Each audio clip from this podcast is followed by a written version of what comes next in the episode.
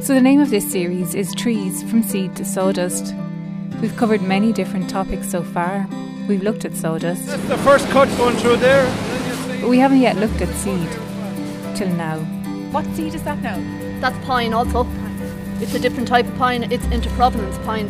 I'm in Ballintemple Nursery, just outside Ardattin, County Carlow, situated on an historical site that was home to the butlers of Ballintemple for hundreds of years. They have an estate here. Uh, one of the descendants, uh, Tom, still lives locally with his family. And then I suppose the Land Commission would have taken over the estate and was broken up. And I suppose the poor land was kept, we'll say, for forestry at the time. And then back in the early 90s, just after Coillte was formed, they identified locations suitable for uh, increased nursery production to meet their requirements. Okay. And because the soil here is so sa- sandy, it's ideal for nursery production because you've got uh, not only do you want to heighten the trees, but you want a good root system, a good root structure okay. on the trees. So the soil here is very suitable for that. Plus, we have a local supply of water, from, we say from the River Slaney, uh, which we would need during summer to irrigate crops. This is Dermot O'Leary, nursery manager at Ballintemple and we begin my tour of the 130 hectare site in the seed store. So, this is where we collect seeds from the forest, it's brought into the seed store here, it's processed, and then we store it then for sowing in the springtime, or we'd have a seed bank where we're able to store the seed for a number of years. Monica, this is Monica. Monica, Monica. yeah. Another Monica, Monica Murphy, is Seed and Veg Propagation Manager. She breaks down the process of seed collection. You have people out collecting the seed by hand, or you lay a net on the ground and the seed will naturally fall off the tree when it's ready, and you collect it off the nets then. Bag it up, label it, and bring it in here. September, October, along that time of the year is mostly when the collection happens. So comes in from the forest or the hedgerows, whatever the case be, and um, we start processing it in here, then getting it ready to either store for, for years to come when we don't have seed crops or for the current um, sowing programme, which will be at the moment, we'll be planning to sow for spring 2022. Seeds by their nature come all wrapped up in shells or cones or within the flesh of berries, so seed extraction is an important step in the process. A pulping machine is used for seeds and berries. We're feeding the hollyberry through the pulping machine each hollyberry could have a number of seed in it, whereas you compare it to hawthorn and it'll only have one seed. Okay. So our aim is to take the flesh off the seed. It speeds up the whole um, stratification process. Out in nature, the bird will eat the seed and it'll go through the bird's digestive system and the seed is ready to um, start germinating naturally. It's got the cold, it's got the heat, and it's got the right environment. But a lot of um, the times out in nature, there's a lot of predators as well, so that even though the seedling might come through, it may never make it to a, a plant. Birds are good for the propagation of trees with berries, while heat is good for trees with cones. That's where the kiln comes in handy at Ballintemple Nursery. Oh, look! Oh, wow! my god! Oh, yes, so I can see. So, this is your kiln, and, and describe what we're looking at here, Monica. Uh, okay, so you're looking at Scots pine cones. They have came from our food orchard in Camolin, County Wexford, and um, we've just started to try and open up the cones. As you can see, some of them are opening quicker than others. You can see the seed with the wing attached on the tray, yeah. and they can be in this kiln here for up to one week. And if we get a lot of them, smaller ones that may not open first time around, you put them in again, so it can be quite time consuming. When we have them all opened up, then we put them through our tumbling machine that we're left with um, the wing and seed. Then they have to go through the grading machine. We're trying to speed up things in here and, and rush through um, the whole process of opening up the cones. You'll have cones in a lot that will not open. Yeah. And you can have them running through the kiln for a week with high temperatures, but it still won't open because nature has it that way that it, it um, will hold on until the species is under threat or whatever, and then it might open in a year or two. They won't all open together. That's lovely warmth now coming out of there. Would you open it up every now and then to get a bit of heat? In there we fish. Would you Would you be used to the cold? I suppose the, the nature of your job is you know. Yeah, I don't mind. Don't mind. Conifers are probably easier to break the dormancy in, which is stratify, and um, some of the minor species are much more difficult to work with. They may need they may need a number of months, sometimes a year and a half, to break the dormancy in them holly in particular is one of the more difficult ones. You can be two years trying to break the dormancy in that, which involves cold treatment, warm treatment, and cold treatment and warm treatment. Uh, messing around with temperatures really to try and stimulate seed to um, wake up and grow. What's most interesting about the seed store is all the different quirky, specialised machines. For example, the de-winging machine. This is this the de-winging machine? That's the Is it? de-winging machine. It's massive for a de-winging machine. It's just a process of kind of agitation that gets it. Exactly, but there's water added to it as well. The moisture helps the um, the wing release its grip on the seed, and then the constant vibration has it um, move itself away. Yeah. And why you want to get rid of the wings? Because the wings can be quite bulky. They're for what we're doing in the nursery. The wing is no advantage. The wing is used out in nature for the seed to be dispersed Okay. by the wind. So, So we don't we don't need it, and it's it's bulk. So our aim is to put pure seed into storage. So it is. So we store them in airtight containers, in plastic bags. It has to be dried down to a moisture content of about eight percent. Does it get damp otherwise, would it? Well, it won't hold if you have high moisture in seed. It will try and grow. So um, You don't want that. Yeah. we, we don't want that because our aim is we've got to collect seed whenever there's crops. There's not crops every year. So we could have seed in stock for many, many years. And that's the thing planning ahead and storing seeds is important because this year there's a real lack of acorns. Just to compare it to last year, we probably collected maybe four or five thousand Irish kilo, four or five thousand kilos of Irish acorns, and this year we have 150 in or around. That's all 150 kilos. So it's very, very low compared to what we want. We had a couple of storms in early May, and we had frost. And as you were coming out to work, you could see that the, the pollen and the flowers were, were on the ground, so they were never going to get a chance to develop into seed. And it really, what the, the weather has a huge impact on what crop you're going to have also. So the few acorns we did get, we want to try and get as high yield as possible from them. So we're soaking them in water to give them the best chance. And when we- they come out of water, we'll mix them in peat, give them a little bit of warmth, and hopefully it will bring on germination. And then we'll send them down to our um, nursery and clone, and they'll be put into individual cells to grow on. So will that lead on now to a shortage of of, of oak maybe down the line, or what way will that go, Dermot? It will. So, what we saw, we say next spring will be due for planting, and we'll say in 2024 in two years' time. yeah. So, we're challenged there in terms of a, a possible shortage of oaks. We just have to see in terms of can we buy oak in, oak plants in, or it's. Uh, I mean, it's a challenge for all the nurseries. As, I said, as Monica said, like it's a shortage of acorns this year right across Europe, so it's not just here. So uh, we just have to wait and see. To show this is where sometimes we have to pre-clean some of the seed that comes into us as well. So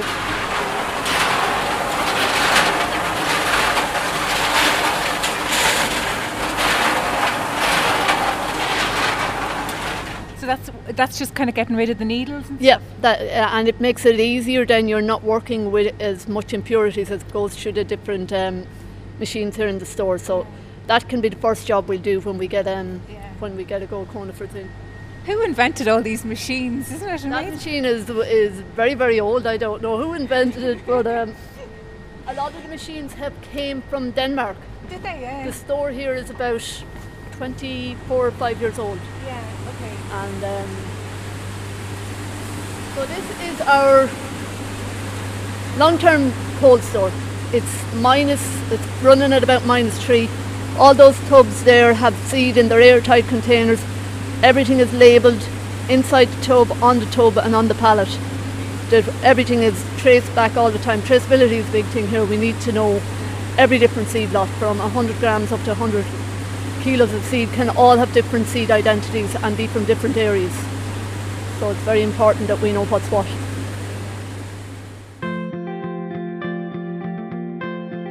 Coillte have four nurseries uh, producing trees for planting out in the forest. So we've got two nurseries over in County Wicklow. We've a nursery up in Killygordon in Donegal, and then we've got Ballintemple here uh, in Carlow, and this would be our main nursery. So again, in total, we're probably producing between 25 to 26 million trees per year. 25, 26 million. Million trees per year, yeah. Uh, so about 75% of those would stay within Coillte for planting on our own forest estate, and then the, the others then we uh, would sell to external customers, with the forestry companies in Ireland, other forest nurseries, and then we also uh, export some maybe into the UK or over into uh, Sweden or Denmark. 25 to 30 different types of seeds are processed in Ballintemple, from commercial tree species like spruce to the broadleaves like oak, hazel, alder, rowan, holly, and many more. In or around April time, the seeds are sown in seed beds in the fields. For large seeds like oak, sycamore, beech, we would sow in lines. And for the smaller seed, we use uh, a broadcast sower. So the seed is sort of mixed over the, seed bed surface. So uh, here we've got some uh, spruce seed beds we look at in a minute and some oak seed beds. So we'll just look at the oak seed beds first because Okay. they're the nearest ones to us. Yeah. So we'll say in nurseries you, you've got two main stages. You've got your seed bed stage and you've got your transplant stage. Okay. So for some species, when we sow them in the seed beds, they'll be left there uh, until they're ready for lifting and grading. So for the likes of oak that we're seeing here, that'll be left here for two years. So these were sown in, in April. And what we do is they're sown in lines. The seeds are fairly big with the acorns. Back a few weeks ago, then we would have cut the taproot on the tree. What's the taproot? So you imagine the acorn is going to go down, it's going to have a long, big, long root. So we just sever that root, we'll say in October, we cut it. So that rather than next year the root growing down, continue, continuing to grow down, it'll grow out. So you'll get sort of a compact fibrous root system, which we want to get on the trees for when they're planted out in the forest. Because otherwise we'd have a long taproot, very little fibrous roots. It would be hard for us to lift them in the nursery. Plus the chances of them surviving or growing well out in the forest would be reduced because you've got a long sort of taproot on them. Ah. So- So, how do you do that then without just- disturbing it? We've a sharp bar which goes in under the ground. We, c- we control the depth of that bar, Yeah. and then the tractor driver just drives along Ah. And just, he cuts the root on, on the on the oak. Yeah. So we do that with, with all the broadleaf trees. Uh, but that would be happening naturally in the forest, though, that they would be developing this that taproot? Naturally, it would, but because the trees are leaving here out into the forest to give them the best chance, you want to get that sort of good fibrous root system on it Okay. that uh, they're able to suck in, say, or uh, absorb all the moisture and nutrients when they're planted out in the forest. Okay. Yeah. So this time next year, Monica, they'll hopefully be 50 to 80 centimetres tall and ready for sale. And you don't put anything on them or anything, do you? They will, they'll get, uh, it's a fertiliser over the year to grow, get the height in them, and then they'll be sprayed for any sort of pests or mildews uh, that come on, onto them. I'm surprised that they're sown so close, but that's obviously all proper and right. It is, yeah. because the challenge is if you have them too many in a seed bed, you'll have very spindly little seedlings and they won't develop correctly. And if you've got too few, you'll have a sort of a big wide root will develop, uh, which will make it then harder for the trees to be planted out in the forest. Hmm.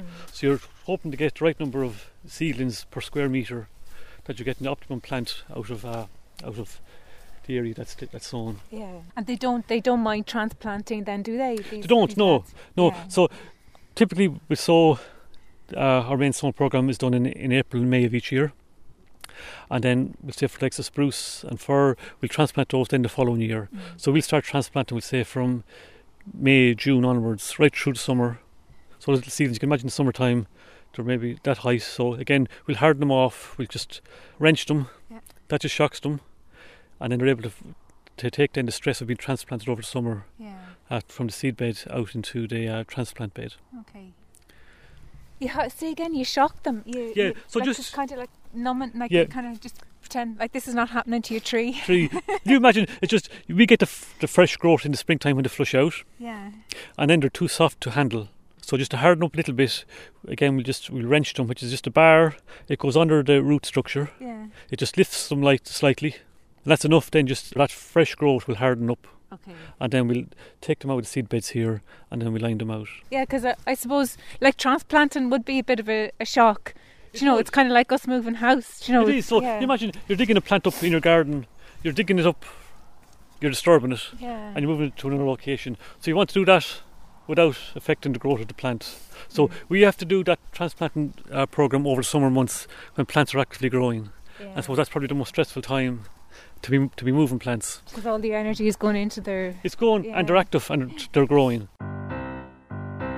It's a cold morning at the end of November when I visit Ballintemple Nursery and I get to see the two year old Sitka spruce trees being lifted. That means being dug from the ground to begin their life in a forest. Lifting is done on a tractor. So we've got lifter that's attached to the back of the tractor, and then there's a small trailer attached to the back of the lifter as well. So the machine is going in under the trees, in under the roots. There's a, a belt on it which is grasping the trees by the stem. It's lifting the trees up along by the belt. There's a shaker down which is knocking the soil off the roots. And then the lads on the lifter, they're gathering the trees into a bundle, a loose bundle, and then they're transferring them back onto the trailer where the crates are and putting the trees into, into the crates. And once they're in the crates then, and once the crates are full, they'll be then brought back into the grading shed for grading. You want to get well lined up, drive straight and, and keep uh, well lined up. You would. You would. You want a good tractor man on it that's keeping his eye on the job, it's not getting distracted. Because you can very easily go, go off course and can, can do damage. Uh, And it's really important, I suppose, because you don't want to be damaging the roots. you don't know, and you have to spend three years growing the tree to this stage. And you certainly don't want to sort of fall at the last hurdle and end up damaging the trees. You see the way there now, they're going up along the belt, Yeah. Monica. You see the shaker on them, it's going to soil off them. You see all the nice, good fibrous roots on the trees. And then the lads here in the back then get them into bundles loosely, transfer them on, on the conveyor belt, and then they're going back into the trailer here where the lads then are packing them. Oh, we have the second lifter now starting to come in here as well. The second crew is coming in. The planting season for forestry begins in November and can run into May or June or even July. In Coillte, 9,000 hectares of trees were planted last year. So this is a really busy time for them at the moment in Ballintemple because once the trees are lifted from the field, they're brought into the store and graded. Some are immediately brought out to the forest to be planted, and others are stored for a period of time. So we've about 30 graders here on the grading belt who are grading the trees, uh, and they're grading them based on the height and on the root colour. So generally, they do that by eye? do to do it by eye, like yeah, yeah. So to have little uh, measured tape beside the desk and little gauge for root thickness or root colour thickness. But once they get their eye in on it, just look at a tree for a couple of seconds and they're making a decision whether it's a size one or a size two or uh, the trees. So by and large, they're all well experienced graders. They've been here for many years, so they're well tuned in. So again, you can see the way the crates left side of the, of the belt. They're taking the trees out. They're separating the trees, grading them into different size categories. And once then they have the bundle done, it's up on the belt. The belt then is conveyor belt is coming down down to the end of the belt here. We have other people then who are putting the trees then into bags for bagging. And once the trees then are put into the bags and bagged, they're tied, put into crates, then they're put back into cold storage, and then ready then for to be loaded onto the trucks going out to the forest then when the orders come in. We probably grade here, depending on the trees they're grading, the sizes, anywhere maybe from 180,000 to 250,000 per day. So we have a look down the coaster here, Monica, beside us. We've got two coasters here. The dry weather at the moment is really benefiting the lifting of the little trees, which can only be done at this time of year when trees go into dormancy. Dormancy tests are helpful in this regard to make sure that they are asleep. They will we take little cuttings off the trees. They're stored at certain temperatures for a certain period of time, and then the level of uh, photosynthesis is analysed, and that will tell you how active the, the, the trees are, and that gives a bearing then in terms of are they ready for lifting, and are they ready then for sort of short-term, or long-term cold storage. So I suppose what triggers trees into dormancy is light levels and temperatures. So I suppose as the water comes in, daylight is getting shorter, so that's triggering the trees to start to shut down. And uh, I suppose then too, if you had colder temperatures, it might shut down a little, a little bit quicker. But I suppose with climate change or whatever, with the milder autumns, it can be that little bit slower in terms of uh, going into dormancy for us. And how long will they last in that sleeping state? Like, could you leave them in there for years? No, so I suppose you can hold, you can only hold back nature so long, Yeah. and nature will kick in. Uh, so I said if we lift it, we put them in and in at their optimum time in January, February. That's when they're fully dormant, so they could last, we'll say, into July, August. If we, if you were to lift trees, we'll say in late March or April, at that stage, they're starting to move inside internally. The, the, the body clock is ticking on them, so they would then flush in the cold store.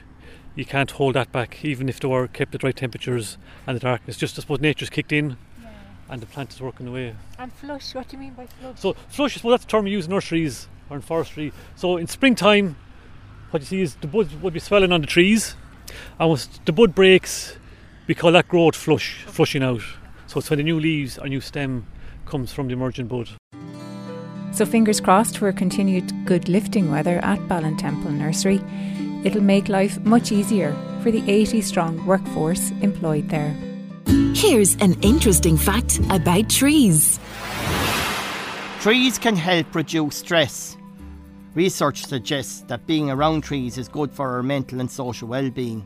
A study conducted by the University of Illinois and the University of Hong Kong found that the denser the forest, the lower the stress, which suggests that taking a walk down a tree lined avenue could prove beneficial to your mental health and well being. In Japan, forest bathing is national policy to help reduce stress in office workers. Trees from Seed to Sawdust is funded by the Department of Agriculture, Food and the Marine as part of the Woodland Support Project.